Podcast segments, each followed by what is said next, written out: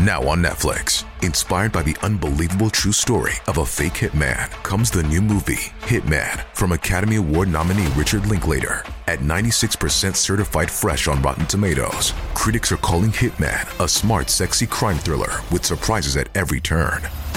Starring Glenn Powell and Adria Arjona, Hitman. Now playing on Netflix and in select theaters. Rated R.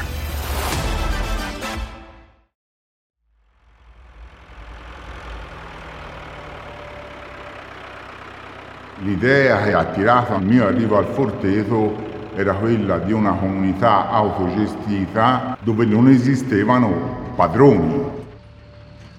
Io capii subito, quasi subito, che dentro la cooperativa c'era già qualcosa che non andava. L'accusa erano state mosse a Rodolfo e a Luigi era di aver eh, usato violenza su una ragazza disabile, di aver mimato l'atto sessuale, di avergli mostrato il membro. Era un altro ragazzo di aver masturbato in presenza di, di un minore. Sky Crime presenta Il Forteto, parte terza.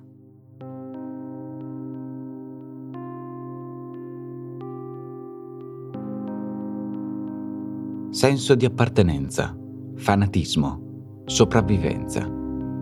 Tre passaggi obbligati. Tre concetti chiave per proseguire il nostro viaggio all'interno del forteto.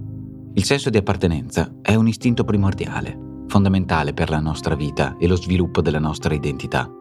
Identità che però può rischiare altresì di dissolversi quando viviamo costantemente in un gruppo. A maggior ragione se alla guida vi è una figura forte e carismatica, ma soprattutto fanatica.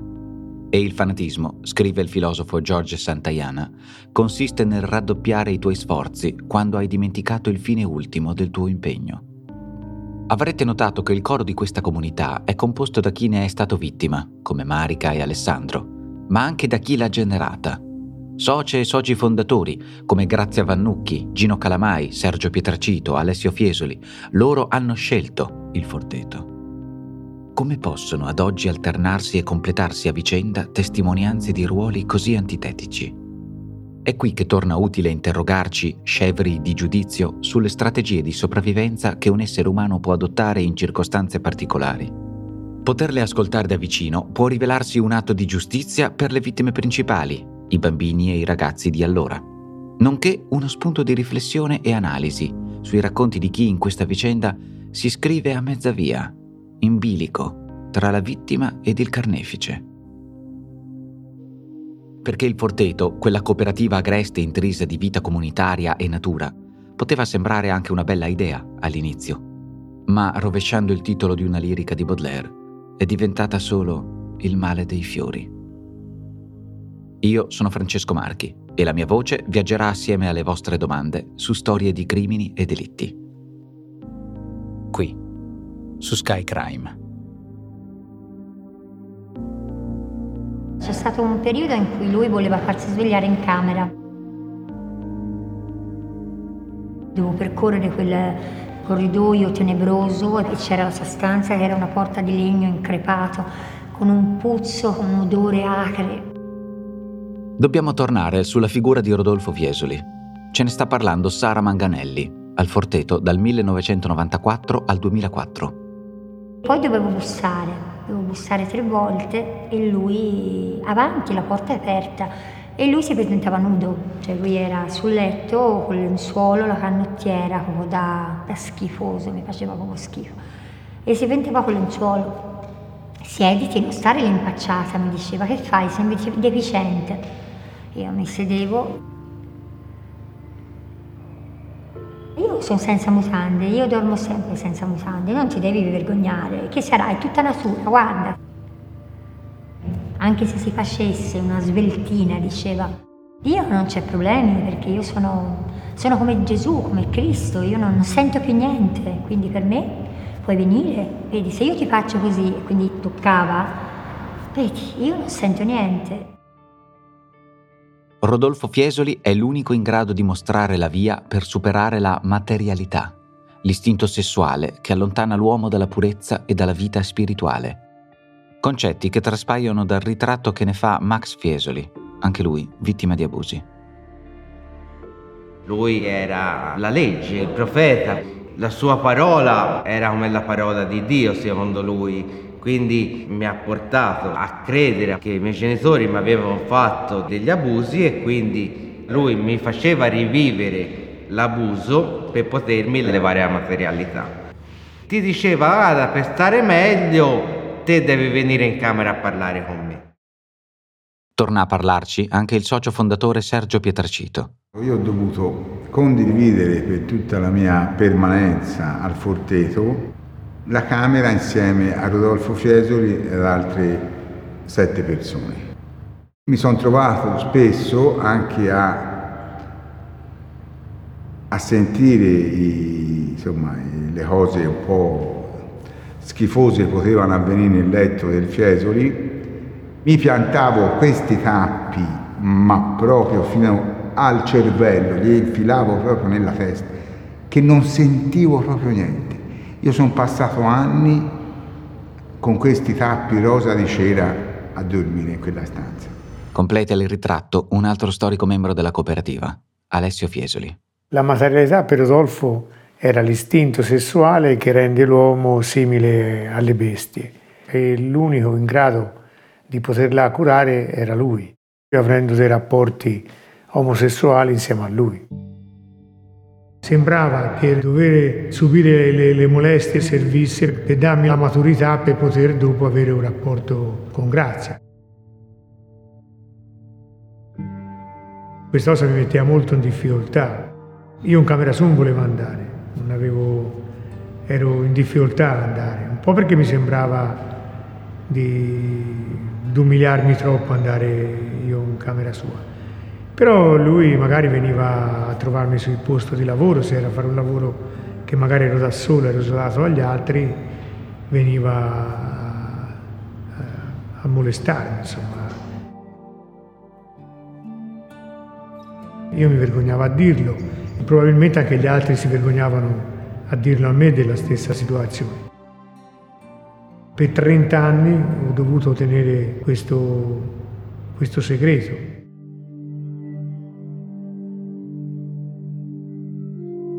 Io ero in un'età, tra 17 e 18, di grande conflitto con i miei genitori.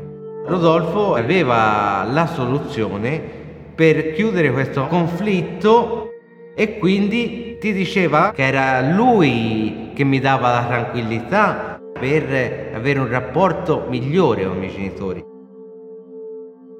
Succedeva che lui arrivava a volte anche sul posto del lavoro, vieni con me, parliamo e io ero completamente bloccato perché non, non sapevo come dirgli di no.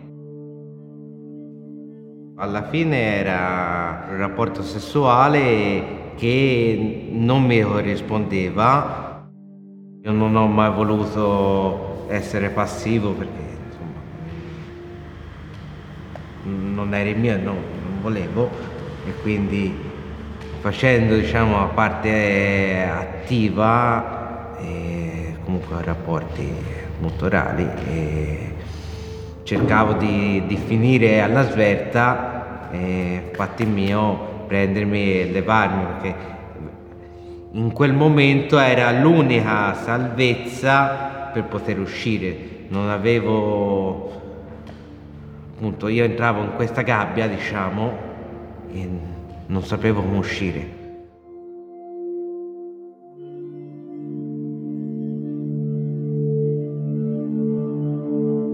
Le strategie di sopravvivenza non concedono il lusso di preservare salute psicofisica.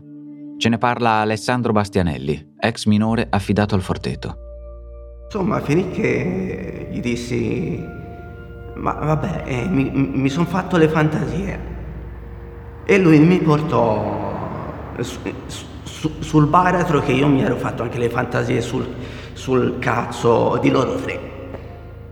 Io dissi, guarda, oh, scorta, voglio essere lasciato in pace.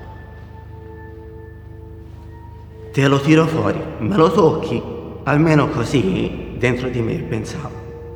Me lo faccio toccare almeno si mi lascia in pace per un po' di giorni. Però devi pensare a nuove fantasie. Quando te parlavi di queste cose, iniziavano i sorrisi, oh vedi che ora cominci a dire la verità, vedi che ora cominci a scioglierti con noi, dai vieni, eh, ti è piaciuto che io te l'abbia toccato di, eh, a destra e a sinistra? Sì, sì. Rodolfo approfittava di quelli che gli sembravano più deboli o comunque non rendessero pubblica questa cosa. Io ero a conoscenza di questo, io mi potevo nascondere benissimo sul fatto che potevo pensare l'avesse fatto solo a me. Però se arrivava qualche persona nuova, lui la portava in camera, quello ero benissimo cosciente. Io se l'avevo scoperchiata prima questa pentola non sarebbe successo ai ragazzi più giovani.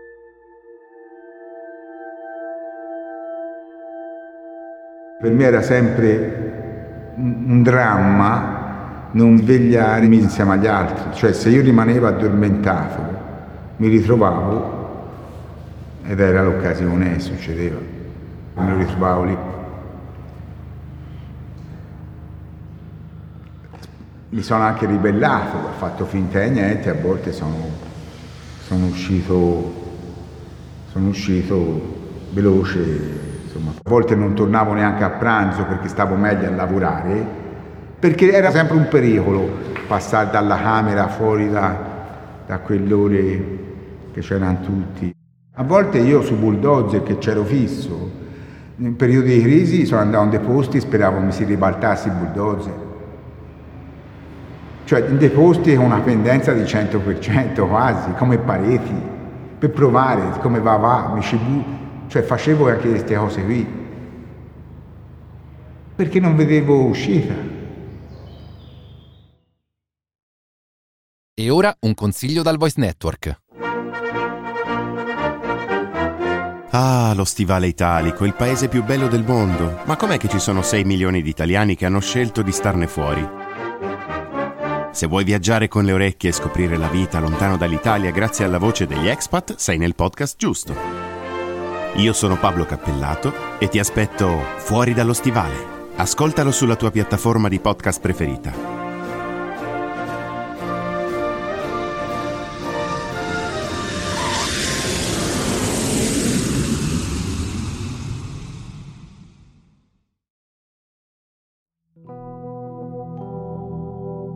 Il confronto è l'unica via d'uscita per superare la propria materialità e i propri traumi infantili e consiste in un rapporto sessuale obbligatorio con Rodolfo Fiesoli o con una persona da lui indicata.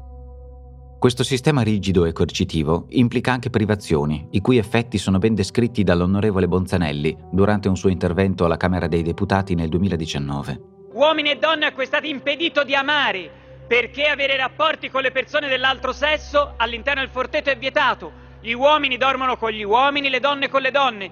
Se guardi una persona dell'altro sesso vieni processato per ore e ore all'interno del chiarimento. Smontare così quelli che sono i capisaldi di un uomo, l'amore, la famiglia, il, dir- il diritto al compenso per il proprio lavoro, serve poi per riprogrammare questi uomini e renderli plasmati alla setta. A ripensare a quella sopravvivenza di cui si è parlato all'inizio, risulta evidente che anche chi regge la struttura sociale del forteto debba attuare una strategia per adattarsi ad un ambiente percepito consciamente o inconsciamente come tossico. Tornano preziose le parole di Gino Calamai. Questo è uno degli aspetti fondamentali no? su cui sono convinto si regge tutta la, l'impalcatura del forteto. Praticamente il confronto si doveva fare esclusivamente tra persone dello stesso sesso. E quindi con le persone dello stesso sesso si doveva condividere, diciamo, eh, tutti i momenti della giornata, compresa la notte.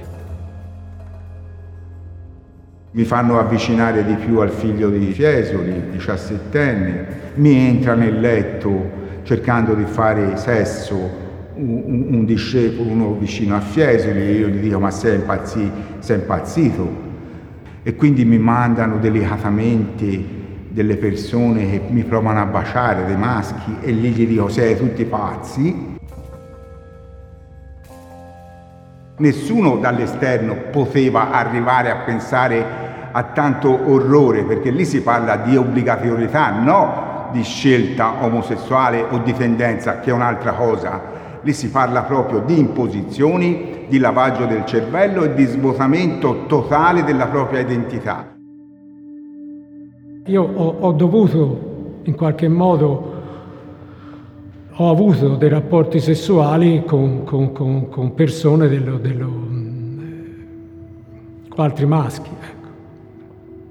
E questo soprattutto per poter, per poter continuare a vivere. Ho, ho cercato di arginare il più possibile, però era un martellamento continuo, per, cioè era un po' la, la dimostrazione, la tessera che tu facevi parte di quella squadra. Ecco. Arrivavi sempre al sesso, e, ehm, che poi era, la maggior parte delle volte era il sesso di un bambino con un adulto. L'abbiamo conosciuta fin dalla prima puntata. È Marica Corso, minore affidata al Forteto per 35 anni, dall'83 al 2018. Se ti avevi un rapporto sessuale con la madre affidataria, stavi guarendo. ero seguita da Daniela Tardani e era arrivato il momento di, di levarmi questa materialità. Rodolfo si chiuse in una stanza e dovevo appunto con lei avere un rapporto sessuale. Io seguì gli ordini per levarmi dalla situazione, però arrivai a un certo punto che mi prese lo schifo e quindi io dissi basta, no, sono tutte... non ne voglio più sapere di queste cose qui. Venni via dalla stanza. Passò qualche ora, andai a lavorare. Quando entrai nella sala pranzo era un gran silenzio. Quando si zittivano tutti, c'era qualcuno forse non te, ma qualcuno che era entrato doveva subire qualche, qualche cosa. Nel silenzio io arrivo a tavola e trovo un bicchiere pieno di chiara d'uovo. Poi eh, Rodolfo Fiesoli si alzò in piedi e disse davanti a tutti nel silenzio completo di cento persone, disse devi bere questo bicchiere perché te non hai finito. Quindi di conseguenza questo è quello che devi fare, come se la chiara d'uovo potesse riportare a appunto Daniela Sardani che io nel momento che mi sono levata è perché stava venendo.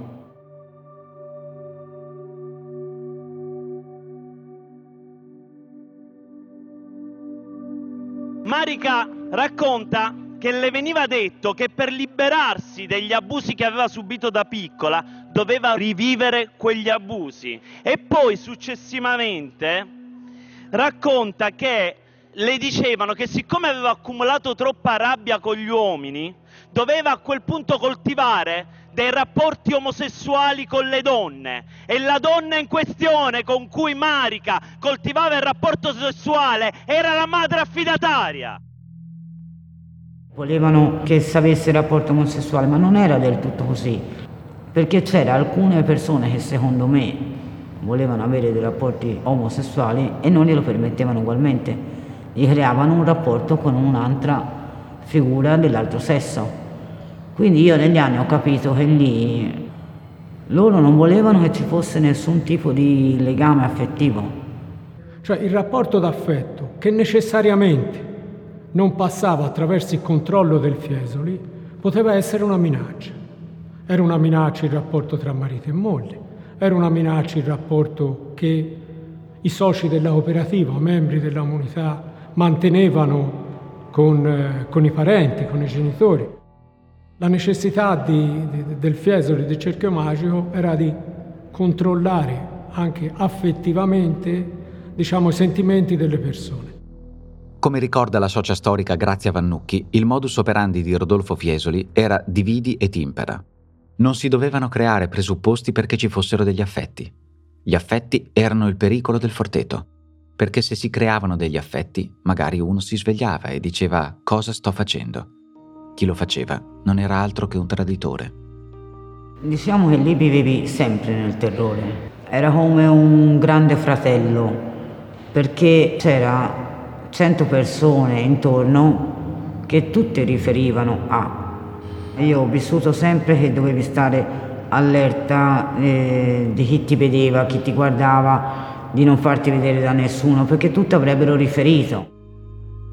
Uno doveva controllare l'altro e andare a riferire a Rodolfo dovevi difenderti da, anche da quello che apparentemente poteva sembrare il tuo amico. Io per anni ho pensato di avere un'amica e dopo molti anni ho scoperto che invece l'amicizia gliel'aveva imposta Rodolfo nei miei confronti, di venirmi a parlare, di venire a sapere quello che pensavo. Io mi sono confidata tante volte, questo l'ho scoperto dopo tanti anni, che non era la mia amica come pensavo.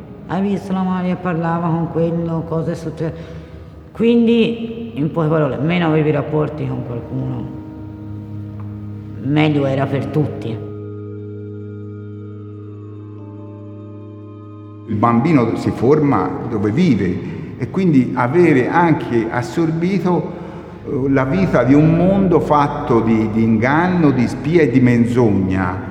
Il forteto era fatto di divisioni, di monadi tutte sparse, di persone che nessuno si poteva confidare, tant'è vero che chi scappava lo faceva zitto zitto, pur sapendo che c'è chi era uscito era finito male, era morto davvero, e pur sapendo che venivi bollato come traditore, se qualcuno, come è successo, è morto, per il Forteto era una festa, una festa lì dentro.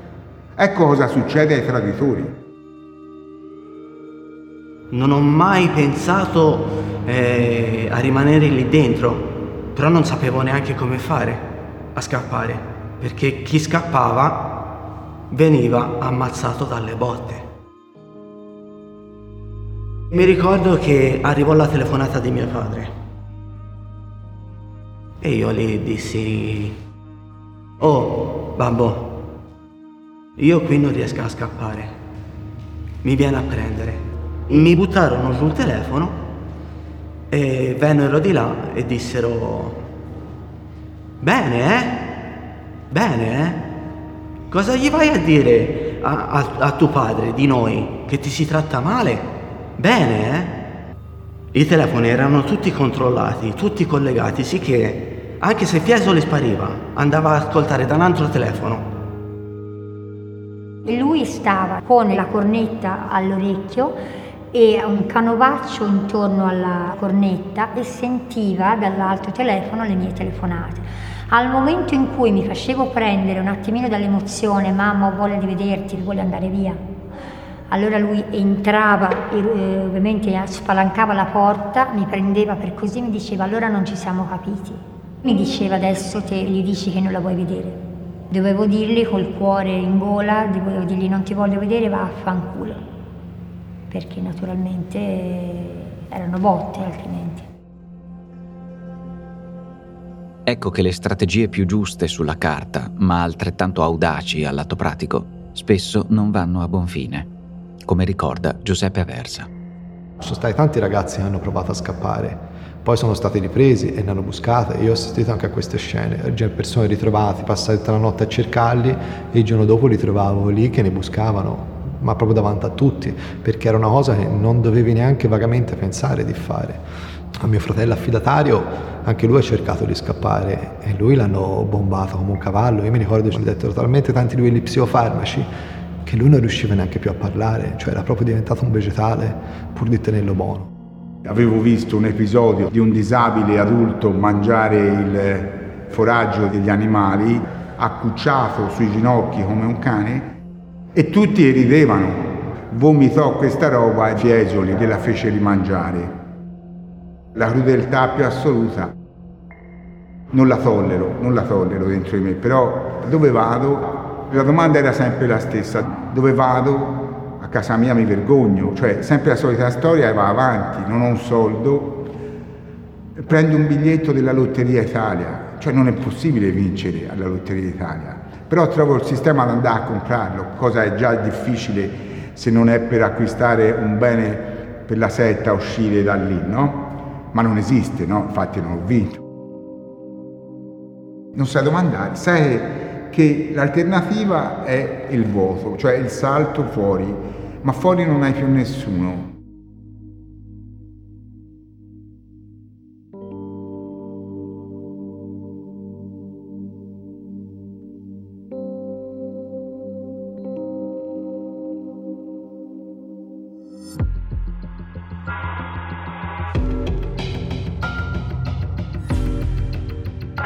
Hai ascoltato Il Forteto, una serie Sky Crime.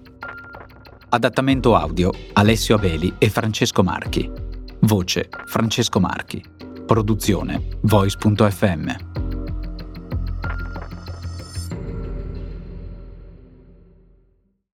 notte. Piove da ore. Non c'è corrente elettrica. Niente linea telefonica. Tu sei lì, mentre centinaia di persone gridano aiuto. E l'acqua continua a salire. Io sono Marco Cortesi. Io sono Mara Moschini. E insieme vi porteremo nel vivo di uno dei più gravi disastri climatici mai avvenuti nel nostro paese. Questo è Fango. Ascoltalo ora su tutte le piattaforme di podcast.